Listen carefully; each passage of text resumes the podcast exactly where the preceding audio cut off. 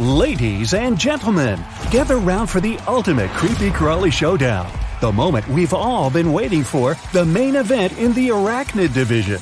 In the blue corner, straight from the Sahara Desert, meet Mr. Scorpion. In the red corner, we've got a guest from South America. Meet notorious Mr. Tarantula. In the wild, tarantulas and scorpions rarely cross paths, so let's take a look and see what happens if they both step into the ring. Grab your popcorn and soda because it's time for round one. Both scorpions and tarantulas have tough exoskeletons, but this is just a fancy word for a hard shell.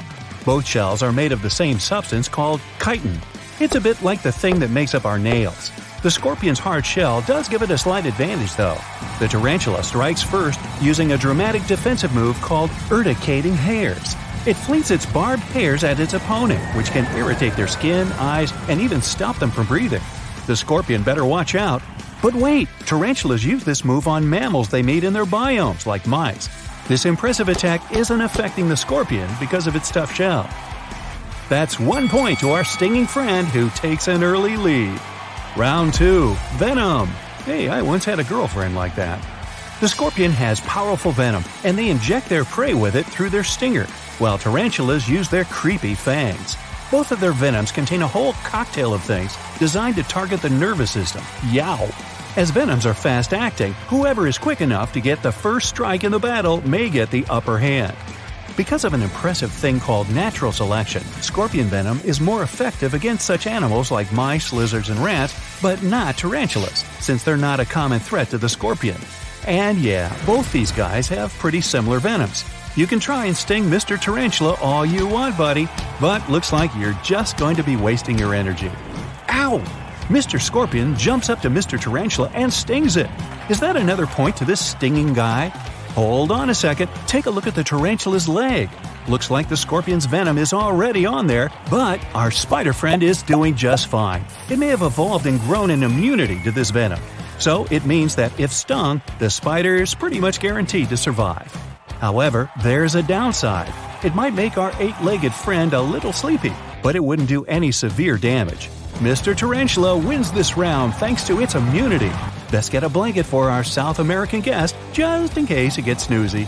The score is tied 1-1. Round 3. Size. Now, size is another massively important factor. The bigger the animal is, the more venom is needed to take it down. The Goliath bird-eater tarantula in South America has an impressive body length of 8 inches and can weigh more than 17 ounces. Its leg can also span nearly 12 inches. For context, that's around the same size as an A4 page. Tarantulas are generally much bigger than scorpions. The biggest living scorpion, the giant forest scorpion, spans around 9 inches, including its legs and tail. In terms of a size advantage, the tarantula scores yet another point, 2-1 in favor of our eight-legged friend. Round 4. Special effects. One thing the scorpion has that the tarantula lacks is its sharp pincers. They're designed to catch prey so that they can be used against the tarantula. However, scorpions are rarely way larger than tarantulas, so those pincers can't bring much harm. Mr. Scorpion is making its next move. It's managed to grab one of the tarantula's hairy legs. While it seems like the scorpion might have the tarantula trapped and ready to attack, don't underestimate our spider friend. Tarantulas can amazingly afford to lose a leg or two and can detach their legs at the drop of a hat. They can drop their legs if they become trapped or grabbed by a predator. They can grow new ones later. The scorpion needs to act fast. Somebody quick, drop a hat. Mr. Scorpion lets go of the spider's leg and grabs another one before the tarantula can make its next move. Ah, too late. Our spider has managed to escape. The fangs on a tarantula are also far more potent than the scorpion's gnashers. The scorpion would need to spend a lot of time tearing at a tarantula to damage it enough to take it down. In that time, Mr. Tarantula has started to overpower Mr. Scorpion, and its fangs can do way more damage than the scorpion's stinger. It's all starting to go downhill for Mr. Scorpion. Sorry, buddy.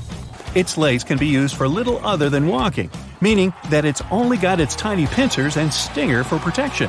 And Mr. Tarantula has another ace up its sleeve. Well, it would if it had sleeves. What spiders may lack in pincers, they more than make up for with their metal-tipped fangs. Their fangs can easily punch through the scorpion's hard shell. Mr. Tarantula takes an early lead with yet another point, making it 3-1. Round 5. Speed. The Deathstalker scorpion can whip its tail at around 50 inches per second in a defensive strike. That covers a distance the size of 4 human feet every second. This is super impressive, but the Texas brown tarantula can also move at similar speeds.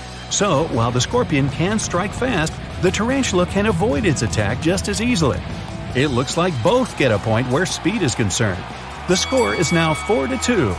2 rounds are still ahead, and there's a chance for Mr. Scorpion to end up in a draw. Round 6. Hunting skills. Mr. Tarantula is unnatural when it comes to hunting, tracking down small lizards, mice, and rats. They also eat other spiders. What won't these furry guys do? Juggling? Come on, 8 arms. Unlike tarantulas, scorpions are no hunters. Instead, they wait for their food to come to them. They also only eat small insects and bugs and cannot take down larger mammals, which is not the case with tarantulas. But scorpions do have a slight advantage here. Because they survive by waiting for other animals, they have the superpower to detect vibrations in the ground. So if a tarantula was approaching, the scorpion could detect it before the spider has time to make its attack. Both talents are outstanding, so it's another draw in this round as things are really starting to heat up. The score now stands at 5-3. Round 7. Hidden talent. The tarantula has one more big advantage. It squirts a damaging substance onto its food to feast on it without cutlery. These juices then turn their meals into a sort of a smoothie, which they then slurp up without even having to chew. Oy. Oh wait, I meant wow. With such a talent, it could win a cooking contest. But scorpions have hidden talents too. While Mr. Scorpion may be losing the fight on land, if it can get the tarantula into water, the 8-legged creepy crawly doesn't stand a chance. Scorpions have impressive lungs called book lungs. And no, this doesn't mean they're great readers. It means that when they're submerged underwater, they can survive for up to 48 hours. The spider could last nowhere near that amount of time underwater without scuba gear. The score's at the end of the hidden talent round at 5-4. The referee stops the contest. On that note, it's all over for Mr. Scorpion. Our spider friend takes the champion belt. The tarantula's friends and family are celebrating the victory. The spiders all over the world are celebrating today's win too. They've seen the fight on TV. Don't ask. In areas with big tarantula populations, there's not a single scorpion to be found. It looks like the tarantulas are hunting down the scorpions and making them run away. And this isn't even the first time tarantula and the scorpion have faced off. The Mexican red rump tarantula versus the bark scorpion is another showdown for the history books. The tarantula wins every single time. It doesn't even matter who has the first hit. Probably next time, it's best to have another tournament underwater.